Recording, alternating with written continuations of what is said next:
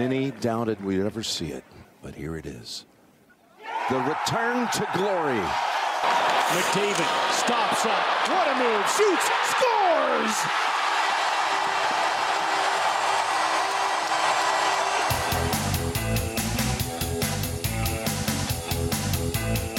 Hey, welcome to another edition of The Outsiders.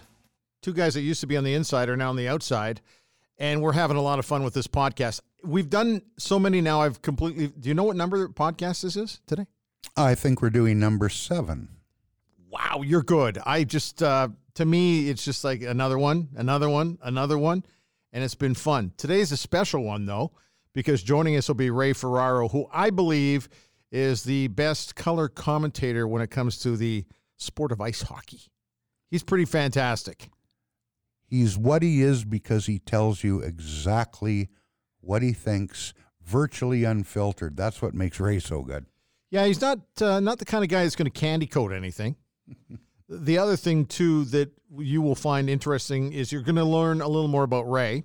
Yes. Ray obviously is from a hockey family, and his lovely wife Cammi Granato has just been hired by the new Seattle franchise, the expansion franchise in the National Hockey League. She's going to be scouting. This is a big year for Seattle because they're going to start looking at other teams to see who is of interest because we'll have an expansion draft coming up. But we'll get to that. We'll talk to Ray about all sorts of other things that he's doing and we'll talk a little bit about the preseason and the fact that we're moving into the start of another National Hockey League season. Are you excited about this season? Or are you excited about every season? Well, absolutely. I'm excited enough with uh, watching games that are a third to a half full of players we're not ever going to see or two or three years away. Let's get down to it with uh, two points on the line. This is Edmonton, who is not jacked for the start of a hockey season. and I'm one of these kind of guys. I don't like preseason anything generally. However, this year I've been kind of curious to see how things are going to shake down. I did watch on the past Saturday a preseason tilt between the Edmonton Oilers and the Calgary Flames. It was kind of a meh game. The only thing that made it remotely interesting to the point where I'd want to talk about it is the fact that you have Tobias Rieder who could not buy a goal last year with the Edmonton Oilers, and then he jumps to the Calgary Flames, scored two in that game against uh, Koskinen. And then you, of course, have the Milan Lucic situation where he went from Edmonton to Calgary, and he gets one in that hockey game. So, of course, everybody in Calgary is pumped about it. But I just I thought that that was kind of an interesting little twist. The only thing that would have been would have been really the exclamation mark on a matchup like that would have been had Calgary put Cam Talbot in for the third period and he gave up a couple of softies and the Oilers came back to tie it up and win or whatever. But Calgary wasn't going to do that because David Rittich has been playing great and was sensational in that game. They look ready to go. Oilers are pretty much ready to go. A couple of notable notes. Uh, Sam Gagner was placed on waivers just before we came on the show today and Brandon Manning also placed on waivers. So we'll see where things go with that. Are you a little surprised by that? Well, I'm surprised by Gagner. I didn't think he uh, stood out in preseason, but he does have history with Dave Tippett, and he's more of a proven player than some of the guys they brought in. So, marginally surprised. Um, not surprised about Manning. Uh, I don't know that he's a National Hockey League defenseman right now, and his uh, ticket is uh, too high for what he brings. We were going to talk with Mike McIntyre this week about what's going on with the Winnipeg Jets, but man, oh man, this has been dragging out. However, they finally got their shit together, and Patrick Laine signed a thirteen point five million dollar deal. The average hit on that for the cap is six point seven five million, and then Kyle Connor also signs a deal. How about this one? Seven-year deal for Kyle, fifty million bucks, and the average hit is $7.14 million. A little surprised by either of those ones? Not really surprised. I think Laine is a terrific young player. If he gets back on track, he's certainly going to be worth the dough he got. He's betting on himself a little bit with this deal. Uh, you know what, though? Uh, these signings clear up uh, some issues for the Jets, but that one issue that hangs out there, and, yeah. and I mentioned it before, I don't think the Jets are winning anything without uh, Dustin Byfuglien in their lineup. I, I see uh, that defense now with uh, Byfuglien out and uh, Myers gone as suspect. We'll see, but at least they got some housekeeping done. And Mike was uh, unavailable for us to talk to him today because obviously there's so much stuff going on there in Winnipeg this week. We'll track him down mm-hmm. as things kind of progress a little bit. Let's quickly shift over to the Canadian Football League. So I'm watching a football game on Saturday afternoon from Ottawa. Man, that was a horrible football game to watch. Did that stink like an outhouse in August or what? The Red Blacks and the Eskimos was just awful to watch. But as I'm sitting there watching this, I'm thinking to myself, is Jason Maas's job on the line here? If they do not win this game over Ottawa, are the Wolves going to be at the door? I I I still think the Wolves are at the door anyway through the rest of the season. However, that might have been just too much for Eskimo Empire to uh, to basically absorb had they lost that game to Ottawa. As it is now, they still have a pretty good shot at the crossover, but some teams are starting to pick it up a little bit. Robin. Well, they're not going to get rid of Jason Maas midseason with that coaching cap they've got in place. I think, I mean, they're the crossover team. That's what's going to happen. Um, I think Jason might be in trouble. Uh, anything short of uh, at least uh, making it to the final to come out to play for the Grey Cup. Crossover teams don't make it from the West, don't make it to the Grey Cup. It hasn't ha- happened since 96. So, uh, you know, could the Eskimos do it? I don't think so. I think the expectations are, I wouldn't say unreasonably high, but high enough uh, that uh, Jason Maas has to do a lot more than get this team uh, into a playoff spot because literally they're there right now unless something really bizarre happens. So I think he needs a playoff win or two to stick around. On our last podcast, we chatted with Ricky Ray, who is going to be a Canadian Football Hall of Famer, no doubt about that. First ballot, for sure. Uh, thank you for all your positive comments on the interview with Ricky. Really enjoyed it it was just so much fun to talk to him, and apparently uh, that resonated with you. You're more than welcome to drop us a line at any time. All you have to do is uh, send us an email, and it is mightymouth at shaw.ca. And uh, we love the feedback, and we've been getting a fair bit of it, so we appreciate that as well. Oh, by the way, the halftime show at the Grey Cup game will be Keith Urban, who is an unbelievable talent, puts on one hell of a show. But for some people, once again, a big issue is the fact that it's not Canadian content. Come on, this is the Canadian Football League. Don't you think at some point you just go for the big entertainer? It's got to be better for TV ratings. And then you look at who's going to be performing the halftime show at the Super Bowl, and it's J Lo and Shakira. Well, I would watch that. However, I think actually Keith Urban is the better halftime show than the Super Bowl one this year. Might not be as much dancing and you know that kind of stuff, but for the people who like to bitch and whine about that kind of thing, I was fascinated by it. I saw a fair amount of, well, it's not a Canadian, but the content. I know. the... People, check yourself, man. Keith Urban, this is a first rate five star performer. Do we want to dig up uh, another 30 year old, 25 year old Canadian act just because of their birth certificate? I don't think so. Is there somebody new out there that's Canadian that would be a good get if you could if you could pull it off? I think that's probably the case, but it's about schedules, it's about timing. Keith Urban puts on a hell of a show. Uh, I'd much rather have a first-rate guy, no matter what country he's from, than uh, a tired old act where half the people out there are thinking, "Gee, my dad used to like these guys." Ouch. The other thing, too, is that that game's not sold out yet. So, what you're trying to do if you're the Canadian Football League and the committee in Calgary is you're trying to sell some tickets to get people to come to the game. Keith Urban isn't going to hurt you there. And from a television perspective, Keith Urban is not going to hurt you there. Also, from a female perspective, which is something the National Football League looks at all the time, they're trying to have a female audience tune in that halftime show. Guys are just going to probably sit there in a beer and watch it and maybe complain and it's uh, it's always kind of fun stuff to watch. Anyway, I just thought I'd throw that in there. And uh, very quickly, before we go too much further, just want to send out a tip of the cap and a congratulations to the Canadian team for winning at the World Indoor Lacrosse Championship, which happened this past weekend in Langley. It's nice to see that we've got some great Canadian talent playing lacrosse in this country in the in the National Lacrosse League. So uh, I think we proved it again this weekend. You know, that's terrific. As somebody who sacrificed many years of his youth and many of his teeth into the game of box lacrosse, I can appreciate a championship at any level. I never got close to winning anything, but yeah, good for them. Um, you know what? Spread the game. I mean, it, we always came up with it. You know, this is really Canada's national game. I One think, of the two. Yeah. And, you know, it doesn't get nearly the uh, coverage it should because uh, I think it's a terrific game. Speed, toughness, a lot of the aspects that make hockey so attractive to so many people. I don't know that they ever get it over the top in terms of exposure or marketing where it fills big arenas, but uh, it's a hell of a game. If you've ever been to one, you'll go back. So yeah, good for uh, good for the Canucks. And hey, by the way, this is unscripted literally 30 seconds ago. Okay.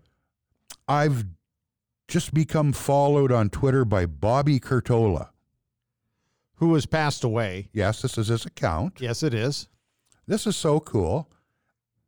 My mother loved Bobby Curtola. Hey, I just said what I was talking about with Canadian talent, right? yes, tweets by, oh, it's by Chris Curtola and Bobby Curtola Fan Club. Well, you know what? Thank you. Appreciate it. Chris is a good guy. And, yes, he is. Uh, yeah, so uh, appreciate that. And also, uh, Bobby is going into the Canadian Music Hall of Fame, as he should. absolutely, was uh, was dynamite back in the '60s. Okay, coming up next, we're going to be chatting with Ray Ferraro. We want, you know, Ray Ray's a great talker, so I'm not exactly sure how how long this is going to go, but I don't really care. I want to try to find out a little more about Ray and have some fun with Ray. So keep it right here. Ray Ferraro coming up next.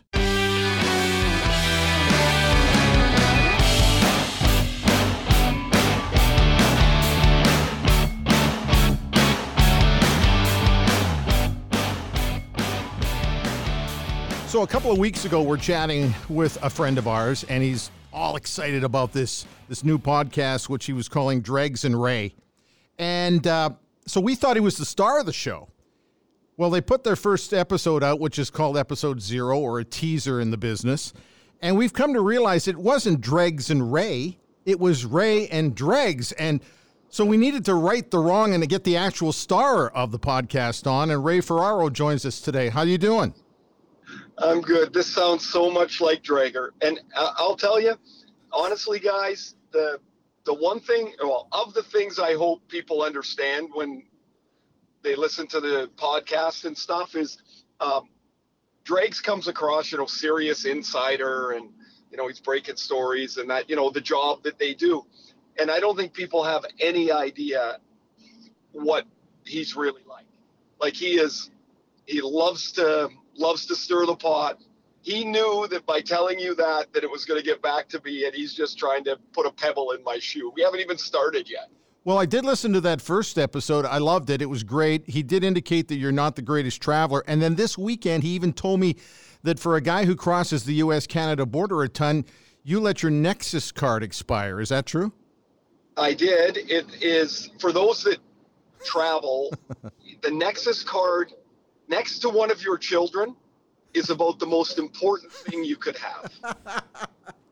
and so I was thinking of offering, I've got four boys. I was thinking of offering one of them up to get my Nexus card back. I mean, I got three other ones, right? And then, however, out of the blue, I end up with um, my, because this, this lapsed in May. And so I was just lucky it was a part of the year I don't travel very much and uh, I just got my renewed card, and so as they say, I'm back in the game. I'm I'm feeling much better about my travel, which starts Thursday with uh, my first NHL game. Ray, when you take a look at your career and now this career as a broadcaster, and now you're doing podcasting, are you kind of amazed at how this is all kind of shaken out?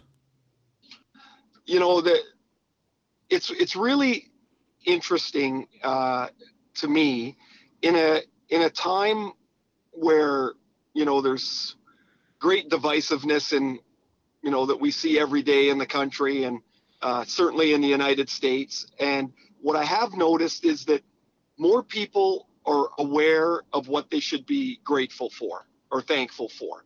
And I, and the reason I bring that up is because I I'm not even kidding in in the least. Now, I never was going to do anything else but be a hockey player. In grade one, um, my mom kept a scrapbook for our me and my three brothers, and it was you know your class picture and what you were going to be when you grew up, and you know your best friend in your school, and and so I've written in there in six year old pencil ship uh, NHL player, and so I never wanted to do anything else. I didn't even really know that I was supposed to think about maybe I wasn't going to make it. And, you know, so just to be lucky enough and, and then to have the ball roll the way it did that I got to play so long, that's one thing. But then to get this, like out of nowhere, I get traded to LA and I get a call from ESPN and they're like, Do you want to do some broadcasting? I'm like, Well, I've never done it and they, the the guy that was in charge, Barry Sachs, who really I owe a lot of my career to, uh, who was the head of program or uh, talent at ESPN too.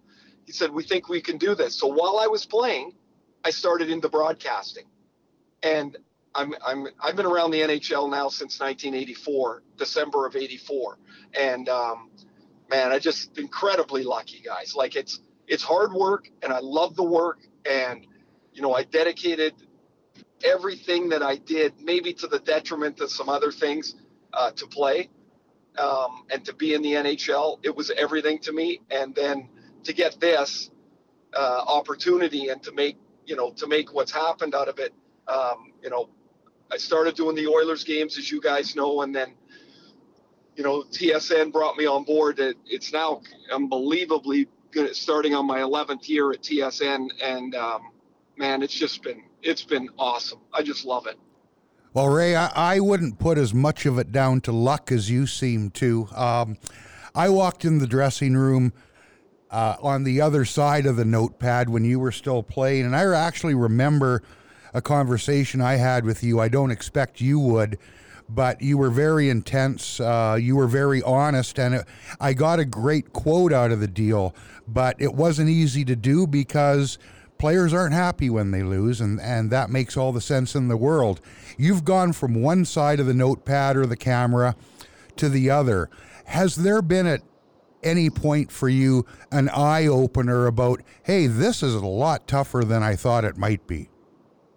Oh, right. Well, it didn't take very long, Robin. Right when I started, um, you know, I I retired in May of 02, and when Craig Simpson left the Oilers broadcasting crew to uh, get into coaching, I got a call asking if I wanted to audition. Now I literally just retired three months earlier, mm-hmm. and so I met Kevin Quinn at the airport, and we flew to Vancouver or from Vancouver to uh, Edmonton. I didn't know Kevin; he was just starting as well with the Oilers, and they had a couple other people in there auditioning, and I got the job. So I just thought, like, well, okay, I got the job. You just, you know, I know how to talk. I talk a lot, and I've just finished playing it. You know, I'll just start. And I had no idea that, you know, like you, there's somebody talking to you in your ear as you're talking on the air. I mean, you can imagine how disconcerting that is. Mm-hmm. So, like for example, the the, the way I describe it to people is that while I'm talking about Monday, my producer is in my ear telling me about Tuesday. Yeah. I tell. And so I I got to keep talking about Monday, but I'm listening to Tuesday. Plus, I'm also listening to what the play-by-play guy says in case he asks me a question. and so, what I found is I didn't know how to prepare. I didn't know what to prepare for, and there was quite a learning curve. Um, quite a quite a significant learning curve for me. And you know, I listen to my first year games sometimes, and I'm like, yoy, that's like a car crash. But you know, but I guess it turned out okay. Well, I tell you, I, I remember uh, meeting you and uh, Kevin at Copps Coliseum during the lockout year. You were rel- Right. relatively new uh, into the bride. I mean, you you you knew your way around by then, but still relatively new. I think I was moaning about how bad travel in the AHL was. Of course, uh, the lockout was on, but what struck me back then, Ray, uh, and strikes me now is the edge you bring to the table. That is, ju- that's not something made up. I'm thinking back, like to Edmonton, of the. I think you probably recall the Patrick Stefan Oh yeah. play. and I loved it because Loubardias had the great call, and then you went off afterwards. Um, from where you sit, is it just about being you? Because to me, what we hear from you isn't shtick, and I can spot that a mile away. I don't I don't ever think about how I should present this in an entertainment form. Mm-hmm. I mean, I've refined how I get some things out. You know, I try to be a li- I'm always struggling to be a little more brief during the game. You know, I don't want to get burned talking when somebody shoots a puck from a crazy angle and goes in the net. You know, I don't want to be doing that. But I've I've since I was a little kid, I've always been I guess rather outspoken. Hmm. And what I what I don't really talk about a lot was one of the reasons I was outspoken was I was really insecure. And so I found the way that I could sort of stake my claim and sort of mask my insecurity was by being louder or more opinionated. And then all of a sudden, I never even realized it. And that was just the way I was. And so it became, when I started to broadcast, I, as I said about the learning curve, what I did conscious, consciously figure out for me is that I know that the game is incredibly hard because I just finished playing it. Mm-hmm. And I know that there are things that happen in the game that make no sense to anybody else. But if you're out there playing, you know that the puck spun and hit your stick and you missed an open net. Nobody can see it spin, but I know that happened. Um, I know you can lose your edge because, well, sometimes you just lose your edge. And I also know that sometimes you can make the best intention play and it turns out to be 180 degrees. It's a terrible play.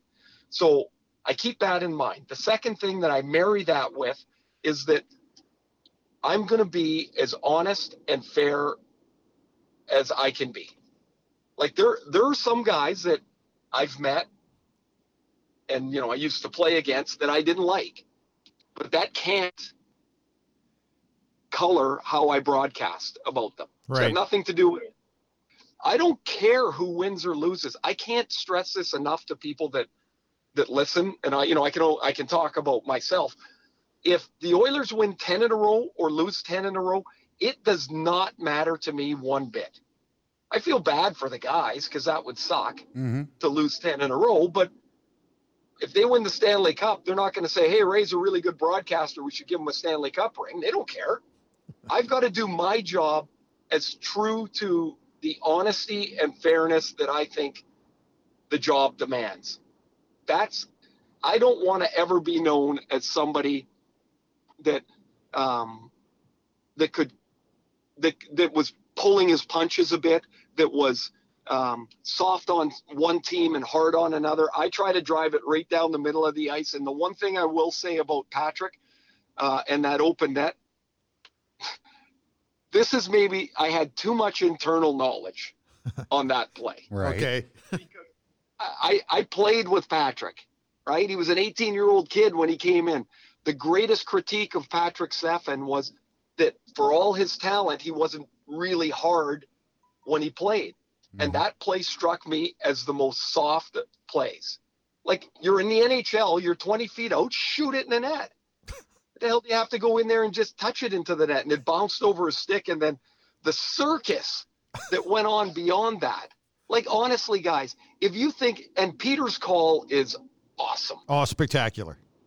because once Patrick fell in the corner, if the puck would have gone anywhere else, the play would have been over. But it came right to him, so he tried to save the play, and then he passed it right to Hemsky. Yeah. You, you, know, you're you're like like how did that even happen? And then whoa, wait a minute, now the puck's up there. Whoa, wait, it's in here. like it couldn't you couldn't script that play to be better for Edmonton and worse for for Dallas and and Stefan. Um, but so for me, I I knew him, and I'm like, geez, Patrick, shoot it in a damn net. I was so mad. You sounded And- indignant. I'm like, what the hell? Shoot it in the net. It's wide open. And then when you think about it, if he shot it in the net, it would have been really boring.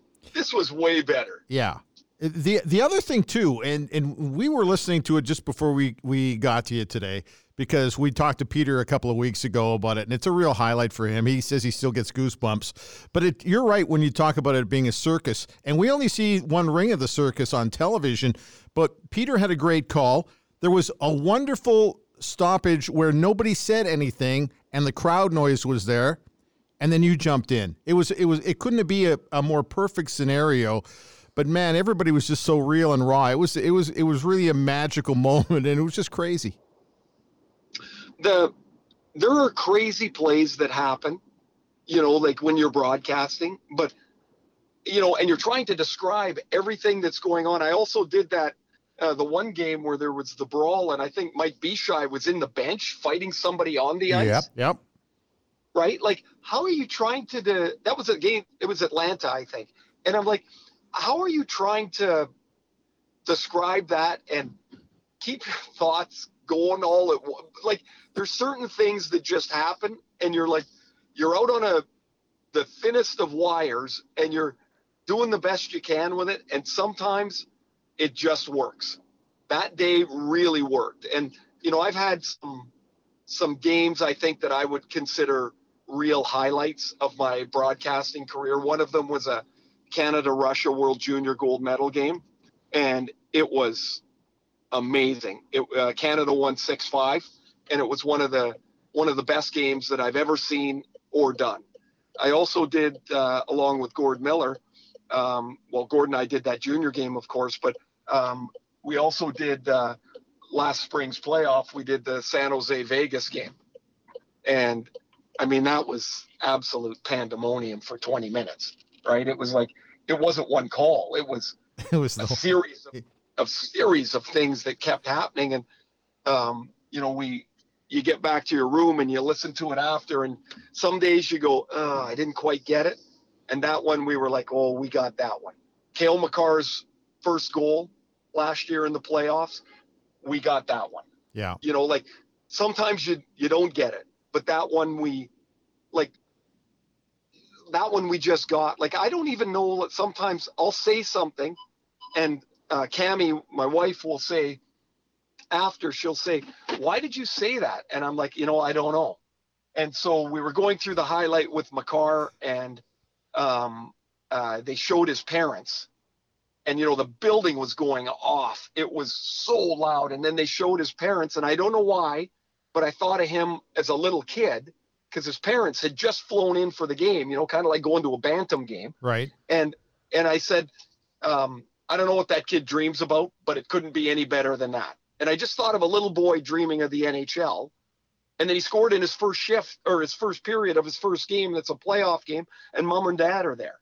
And i was like i listened to it after i was like wow that, that came out pretty good. I don't even know what like i don't even know why i would have thought of it.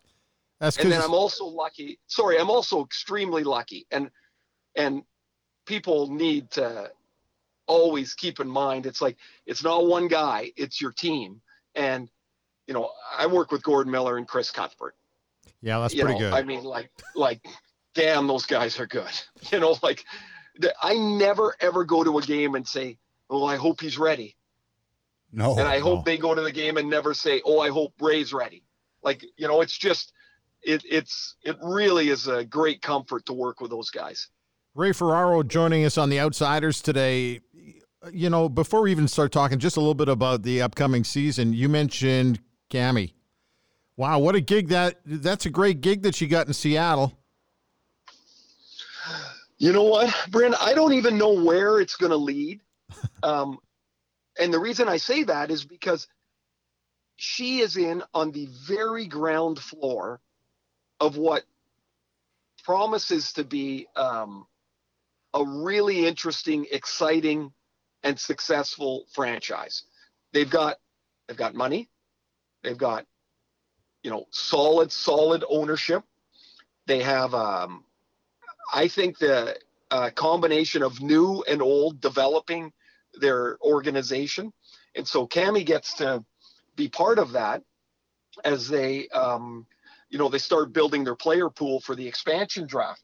And um, the the one thing that um, is really interesting to her is that you know she's long been kind of got getting the itch uh, to do something um, in the game. Like Cammi's got so much to offer. She really does. And of course, I'm proud and very biased, but she has got so much to offer um, in the way of uh, of being part of a management team. But the time for us wasn't right. We have two boys that are 12 and nine, and you know she wasn't she wasn't going on the road. Uh, you know, with my job, you know, we just couldn't do that. But the time is getting right and ripe that she is super excited to get into this because a as i said it's the ground floor and b I think she's going to be really good at it like when we discuss players like her her um instincts her what she sees is like it's it i don't always agree with it Right. and sometimes it proves that it has proven out that she's more in tune with a certain player than I am. And it's, um, I think she's going to do a good, I think she'll do a great job. And who knows where it possibly could lead. Well, Ray, you know the thing for an outsider. Obviously, you're proud of her, and and you're you may not see it exactly the way it is, and that stands to reason. But I mean, I know Cammi is one of the best women's players that's ever played the game. That doesn't make you a great hockey mind, but some of the other things uh, that you see and you ask around, and Cammi understands the game. And while she doesn't see it like you do all the time, she understands the game. If she's going to make her mark based on merit, I really like her chances. well, you know, somebody said, Robin, somebody said to me yesterday or the other day, they said, Oh, that's a nice thing Seattle did for her. And I'm like, Seattle didn't do anything for her. They hired her. They didn't give her a gift. Mm-hmm. Right. This is a this is a six hundred million dollar price tag that the owner paid. They're not giving somebody, hey, here's a job, do the best with it you can. They're tr- they said, here's a job, do it.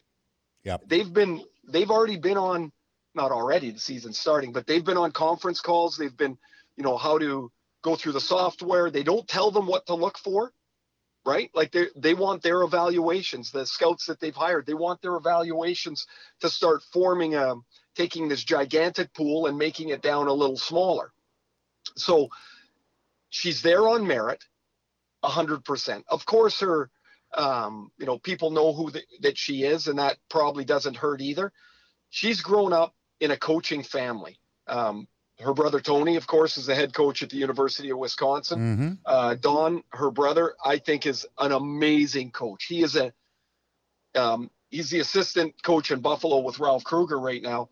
But Don has coached uh, coached the U.S. national development team for I think five or six years. And if you go through the players that he went through and talk to them, they'll tell you he's one of the best coaches they've ever had. Uh, guys like Auston Matthews, pretty good player. Uh, Clayton Keller. Uh, well, anybody that's been through that program around that age, Donnie's touched. And so Cammi's um, Cammi's knowledge has been through years and years of just talking what is the family business, and that's hockey. Hockey. Hey, listen, we, we know we only have you for a few more minutes because you've got something big going on, and we'll get to that at the end. But let's quickly talk about the season coming up ahead here. Preseason. Do you learn much while watching preseason, or is it for you just watching those first two weeks really closely? And who do you like? Uh, I, I don't get much out of the preseason from a team standpoint because the lineups are always so much in flux, and sometimes a coach is and an organization is looking at a player in a role that he's not going to play. they want to see, you know, can I stress the young guy with a few more minutes? Can he handle it? So when I dial him back, um, you know, I'll, I'll, know that he can handle that. Uh, I would say Dave Tippett's probably doing that in Edmonton with Ethan Bear right now. Um, in Toronto last year, Mike Babcock was doing that with Andreas Johnsson and Kasperi Kapanen. Um, you know, stressing them with more minutes, but then pulling them back in the season because that's not the way that it was going to run out. So as far as teams, not so much. Players, yeah, I'm interested in what I see. Uh, but you know, there's the start of camp, there's the end of camp. That those are two different gears. The start of the season, it kicks up to another gear. We know by Christmas or right after Thanksgiving, the U.S. Thanksgiving, it kicks up another gear. So each level, things change. Who do I like? I don't know. There's we got to hand in our predictions, guys. I, you know, for TSN, I call them mm-hmm. our, our yearly guesses. Yes. because when you, okay, so Montreal missed the playoffs last year. Um, and so you, oh yeah, they haven't made the playoffs and they missed by two points. They were four points behind Toronto. In 16 of the last 18 games, Jonathan Drouin didn't have a point. Now, what if Drouin didn't take that time to go for a nap? Right. Like, what if he was just relatively productive. Could that have been those two points somewhere? Sure, it could have. Like, the, I guess my point is the teams that didn't make the playoffs, I'm sure will look at St. Louis and say, see, they did it and we can do it. Well, the reason St. Louis or St. Louis did it and it's never been done before, there's a reason it hasn't been done before. So I would say that's a little bit of fool's gold. But the what I see is that the teams that are outside of the playoff bubble, the first step is to get yourself into that bubble where you're fighting for spots six through 10, mm-hmm. that you're in that mix, that you're a couple of points here and a couple of points there, you could make a different case. Um, I didn't, I thought Calgary would be good last year, for example, because of the year before they were so bad and I didn't see it. I thought, man, they're better than this. And then, you know, they get a career year from Giordano. They, you know, everything kind of rolled together for them until they got thumped in the playoffs but you can start to see a trend i guess is my point. The come out of nowhere that that doesn't happen very often. Yeah. Ray a, couple of quick takes uh, i'd like to get from you. I look at the toronto maple leafs and i think they have some tremendous players and we know they spent a ton of dough this offseason to keep them. I don't see the maple leafs as a stanley cup contender yet. Here in edmonton I think they've got the best player on the planet in Connor McDavid and a pretty good uh, second gun in Leon Draisaitl. Even with Ken Holland and Tip here, I don't see them as a playoff team this year. Uh, how do you view those two situations? Well, I'll start with Toronto, and um, I don't. I find it hard to eliminate good teams from the Stanley Cup conversation because the difference between a contender and not a contender is is rather small and the critiques you can make of one team probably fit to the teams that you've made a contender on. Like for example, if Freddie Andersen gets hurt in Toronto, they're they're done. Like how are you going to replace that? The guy's an amazing goalie. Well, I could say the same thing in Tampa. If Vasilevskiy goes out, can Curtis McElhinney really carry the load for 30 games? I'd probably trust him a lot more than I would Michael Hutchinson, but they're not the same team. Um, I look at Toronto's forwards; they're so good. I mean, they are their top two lines. Um, you know, you got Kapanen, who's there instead of Zach Hyman, who's recovering from knee surgery, but you've got Kapanen, Tavares, and Marner. That's a, you know, that's a pretty damn good line there is zero chance in my mind William Nylander struggles this year. Nylander's got a little bit of that screw you to him. Mm-hmm. And the fact that last year went so poorly for him, I see him as a 30 plus goal guy, uh, 75 points, 70 to 75 points. Um, Andreas Johnsson scored 20 goals last year. That's not a fluke. So their top six is is dialed right in. Now, this is where it gets tricky for them as far as being a contender. They've got Alex Kerfoot making about three million bucks, and then a whole bunch of guys making seven hundred grand, because that's how you make it fit. Is their defense good enough? I don't know. I I I need to see Cody Ceci away from the guy that I remember that just got steamrolled in Ottawa last year. Right. But Ottawa was so bad. I mean, you know, Bobby Orr might have got steamrolled in Ottawa last year, right? Like that's just the way it was. But I, I wouldn't take them out of that contender spot for me yet. I don't know if they're at the top, but I, they're in that group of six to eight teams that I think you have to consider seriously. As for the Oilers, um, I know they will be a better team because Tip is a fantastic coach and that structurally they'll be a lot better so that they'll give up less. Um, they'll give up less danger. Um, and I think the mis the misconception of Dave is that he is a defensive coach only. Um, while that's the way he played, um, when he was coaching in LA, his power play that he ran was the best in the league. Um, he's a he's a thinker. I've known him for 35 years. He was playing a system when we didn't have a system. Like he knew where to be and where to go, and he could tell you where to be and where to go. And I think the Oilers will benefit from that. The the obvious weakness is they're they're just not strong enough on the wings. Can they get enough offense uh, from the guys outside of the big boys? The big boys, I mean, you don't even have to Right. really concern yourself with, but it's like around them, is there going to be enough there? And and I, I really think that's probably one of their two biggest questions. The other will be, um, will Mike Smith be healthy enough uh, and good enough to play like he did in the playoffs last year? Because he was outstanding in the series against Colorado. Um, I, I'm, you know, I'm I'm not a Koskinen guy. I mean, like It's a lot I- of people like that right now. yeah, you know, I mean, like you're you're six foot seven, and you know, uh, I don't think he uses his body well enough. He certainly can't catch the puck, and um, it's not like it's not like guys around the league don't know this. I- I'll put it to you this way: I've done five or six games that Koskinen's played, um, and uh, as a broadcaster, and watched him. I don't know how many times on TV, and I don't remember five or seven great performances. You know, maybe Yeah. one or two. And I remember a couple of real stinkies. Mhm. And, you know, like right the day right after they somehow gave him that three year extension, Yeah.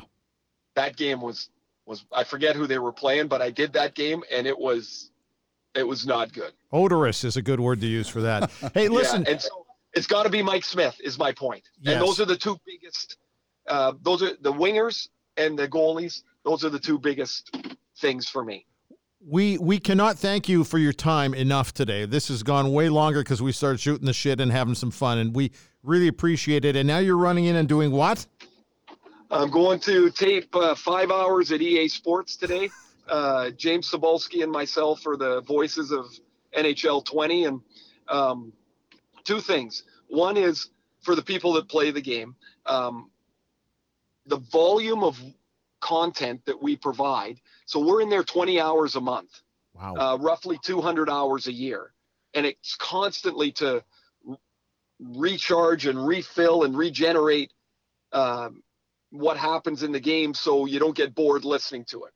The second thing is when you're playing the game, please do not tweet me and tell me that I said your goalie sucks, but that shot was deflected. Like they, the people do realize I'm not in the game, right?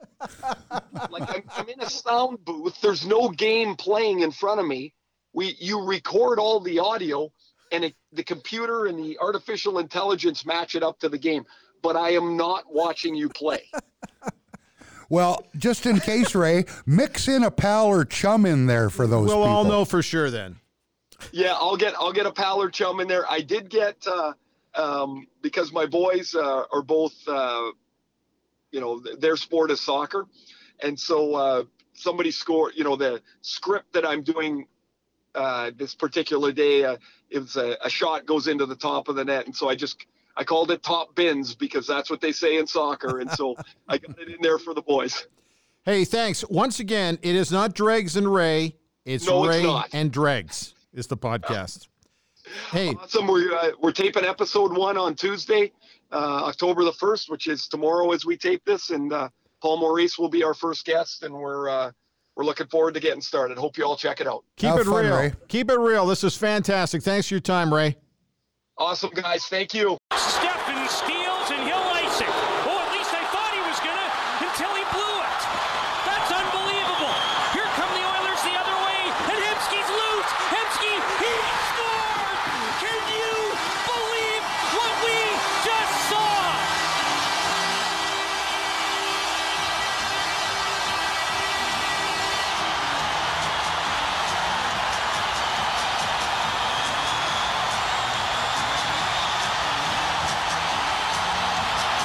most ridiculous thing I've ever seen. Patrick Stefan, you should be embarrassed for what you just did. That does not belong in the National Hockey League. And then the puck is turned over. Stoll gets the puck up, and shockingly, it's Ryan Smyth. Ales Hemsky makes a remarkable move, and the Oilers somehow are going to send this game to overtime as Ales Hemsky's seventh goal of the season ties the game with two seconds left. That's the most embarrassing thing I've seen on the National Hockey League ice. And I don't know, I've been around the game 25 years at the pro level. That is unbelievable.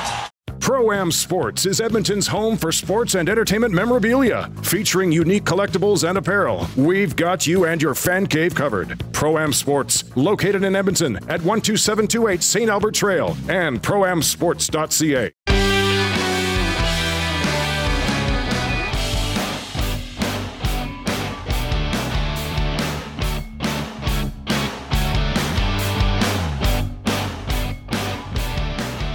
Clendenning joins us on the Outsiders today. Hey, Cory, how you doing? I'm well, Bryn. Uh, thanks for having me. I really appreciate being on this uh, podcast with you and Robin. You do real estate work in the Edmonton area, but you're doing something very special here in this month of October. Tell everybody what's going to happen here. Uh, basically, I'm headed to Africa to Kilimanjaro to hike this uh, mountain and raise awareness and, more importantly, raise money for the mustard seed. So that's uh, that's what I'm getting started. I leave October 9th and I'll arrive in Kilimanjaro roughly around the 12th and uh, start the hike, which will be anywhere from seven to eight days, depending on uh, a few variable conditions. Now, Cory, tell me because you're dealing with somebody uh, and me that has the chicken gene. I've never, I've never thought of jumping out of a perfectly good plane or uh, climbing a mountain any higher than I care to fall. Um, Yeah. What uh, motivates you to? Uh, I mean, this is bucket list stuff for a lot of people, but what motivates you to take on something like this? Um, well, Robin, I've been a pretty adventurous guy my entire life. Uh, I haven't jumped out of a plane; it is on my list. Um, but I've done lots of things like uh, tandem paragliding, um, jumping off the side of a mountain with a parachute, and I've had many trips where I've been surfing and stuff like that. But I hadn't done anything of this sort of epic proportion. And it was roughly a year ago. I was in Kelowna, and I was kind of making a mental bucket list and one of the things I'd been contemplating for a long time was doing Kilimanjaro. Um, so basically, I just I made that decision last year, and it was only about three months ago when I finally booked my tickets and decided to to do this. Uh, so yeah, everything is great until I get there, and then we'll see what happens. Maybe I'll have some second thoughts about the fifth day in when I've been hiking for eight to ten hours a day. Cory, people don't just jump on a plane and go and climb Mount Kilimanjaro without a little bit of training. So obviously, you've done this kind of thing before. Can you back it up a little bit for us? Uh, I've been pretty active and pretty fit my entire life. Whether it's I've run half marathons way back in the day, and you know I stay fit by doing yoga, playing hockey, going to the gym, a whole bunch of stuff. But I've obviously switched things up slightly for this. Uh, I started hiking. I started making a trip down to Canmore and Calgary, usually once every 10 days for the past couple months, and uh, trying to get my legs a little bit stronger and uh, and ready for this whole adventure. Um, so I, I I have switched things up slightly. I also started swimming because a friend of mine told me that uh, swimming is supposed to help with getting um, adapted, if you will, to the altitude uh, by taking a, a breath every second or third stroke instead of every stroke or whatever you do when you're swimming. So I, I started swimming again. It's been years since I did that, and that's been a humbling experience as well. Well, uh, uh, the thing is, Cory, you're not a you're not a, a 21 year old guy either, aren't you? Uh, uh, old enough to to know better? uh, I, I, I appreciate you bringing that to light, Robin. Um, I am no longer 21, and so part of this whole bucket list thing is is I did turn 50 in January, and uh, and you know I don't know how many more years I would have in me to- do a adventure like this. So it it came up, and it's like, okay, if we're gonna start doing this stuff, we got to start knocking these things out of the park because I may not be the same physical stature or whatnot in 10 years, or let alone five years. So time is of the essence. Well, I tell you what, that's mighty impressive. Now, 50 was a decade ago for me, but I, I consider it a victory if I walk up the stairs without getting winded. So, um, you know, no, it really is something. I mean, this is not a little casual hike. Um, now, you're also, I, my understanding is you're you're paying your own way to, to take on this adventure. Absolutely, um, and that's something I've tried to get across in advertising to raise funds for the mustard seed is that 100% of all the donations go directly to the mustard seed and more specifically the mustard seed in edmonton as well. Um, so yeah i'm funding my own trip and it, it is not cheap. Uh, you have to have an outfitter or trekking company take you up the mountain. You can't simply just show up and rent a tent and do it on your own. So mm-hmm. there are some pretty big costs involved with this. Um, but that's something that I'm willing to bear in trying to get some attention drawn to the mustard seed, and like I said, more importantly, raise some funds for them. As uh, they're, uh, as you're well aware, Robin, they're they're a great organization. They do so much for uh, less fortunate people, and it's not just homeless people. Sometimes it's often people who are between jobs. Uh, you know, the cost of living, things like that, that is that is very really expensive for some people who might be have entry level jobs and stuff like that, and they're just trying to make ends meet. So, you know, the fact that they often feed upwards to a thousand people at the downtown church, uh, those are a thousand people that are getting a, a warm meal in their belly, and that may simply be enough to get them through to the next day or get them to their job interview or whatever the case may be, so that they can try and break the uh, the poverty cycle. It's it's funny you should mention it like that as well because I've had the privilege of serving meals on occasion there at the church, and you meet people who come from all walks of life, and it just depends on which corner you turn in life. It, things can yep. turn on a dime. The the I had a chance a few years ago to talk to Laurie Skreslet, who was obviously the first Canadian to climb Mount Everest. And I, I asked him, he, he climbed all the big mountains. And I said, So what made this one so special? He says, Well, it's Everest. I said, What was the worst part or the most dangerous part? He said, Not the climb, the descent. He said because gravity is a is a nasty nasty little thing when you're coming down a mountain like that. Now, when you're training to go up Kilimanjaro, do you also concern yourself a little bit with coming down Kilimanjaro because it uh, it's just as dangerous coming down? Yeah, it's it's totally a different set of muscles in your legs, and you're not really using those muscles as you're going up. Um, so I know you know there's going to be fatigue factors that'll come into play with my legs and whatnot. You do hike with poles. Um, I've never actually hiked with poles, but I will be renting poles when I'm over there, and they really actually help a lot when you're descending. Um, but I think the the biggest thing and the little mantra in the back of my head is just going to be you know slow and steady. Uh, it's not a race to get down. Um, it's not a race to get up either, for that matter. Yeah. But um, I think slow and steady, and uh, hopefully everything should be okay as far as that goes. Now, uh, Cory, pardon my ignorance on this, but do, are you able to uh, live tweet and do social media from a place like that? Do you have internet access? Uh, I don't honestly know what sort of uh, internet access I'll have on the mountain. Um, you know, so I will be doing my little social media, Twitter rants and whatnot right up until the fact whenever I lose connection, so to speak. So I know um, uh, obviously in in uh, Nairobi and Kenya before I head to Kilimanjaro. I'll have all that stuff. But once I'm up on the mountain, I don't know at what point I lose it or whatever. Um, but as soon as I have access, I'll be, especially if knock on wood, I make it to the summit. I'll be tweeting that picture out as soon as I can. I guess so. Hey, before before we let you go, Cory, uh, how can people uh, who want to donate, and again, you're covering your own expenses. Uh, but how can people who want to donate to the cause, uh, uh, the mustard seed, uh, do so? I think the easiest way, Robin, is to go to the seed.ca. So that's T H E S E E D, the seed.ca. And uh, that'll take you to a donation link.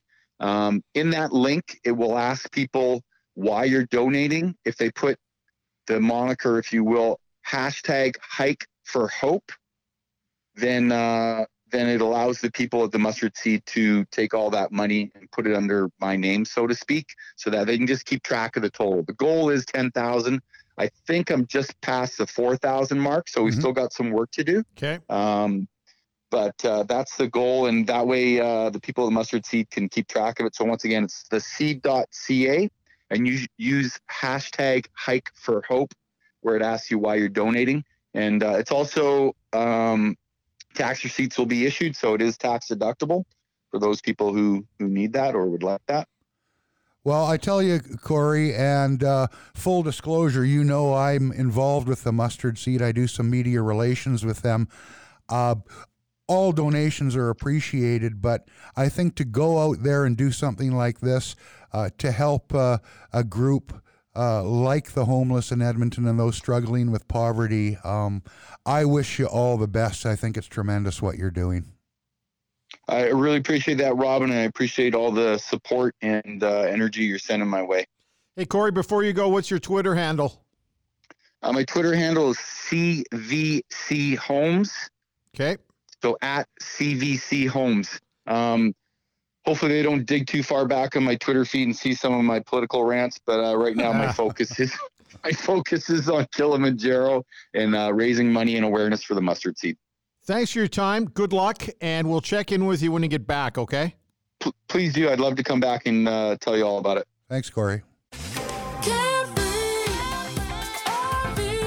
Fresh air and fun. Experience it all this summer in a new RV from Carefree RV. Trade up to the perfect bunk model from reputable brands like Winnebago at Forest River. So many floor plans and payments starting at just $53 bi weekly. Plus, one free year of CoachNet warranty on all RVs. Carefree RV opens seven days a week in Edmonton and Leduc. Online, carefreerv.ca. Carefree.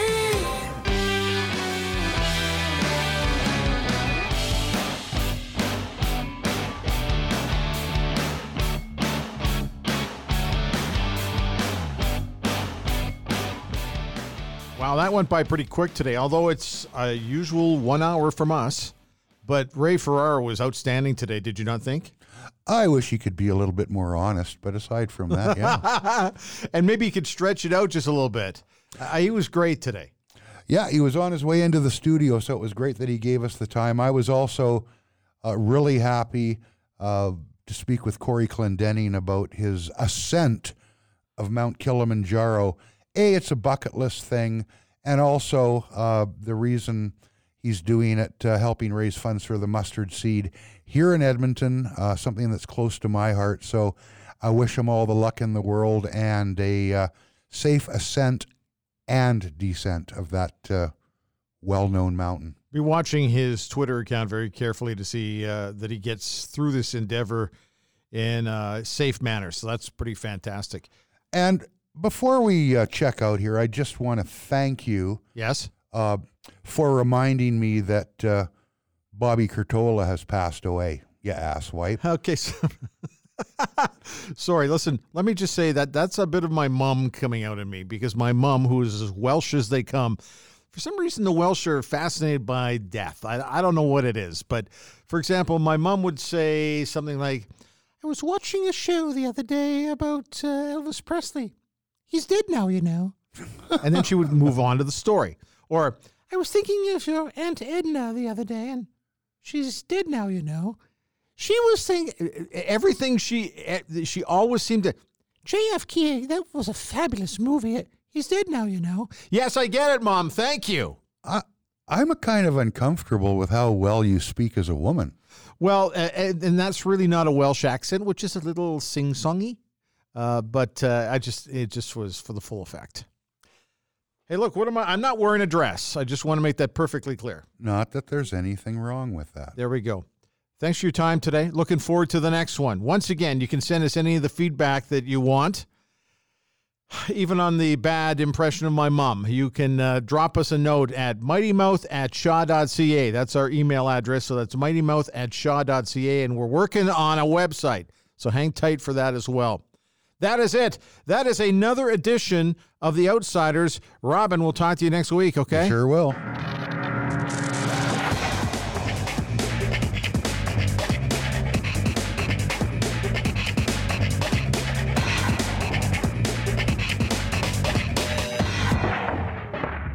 Proceeding was recorded earlier because we were ashamed to do it now.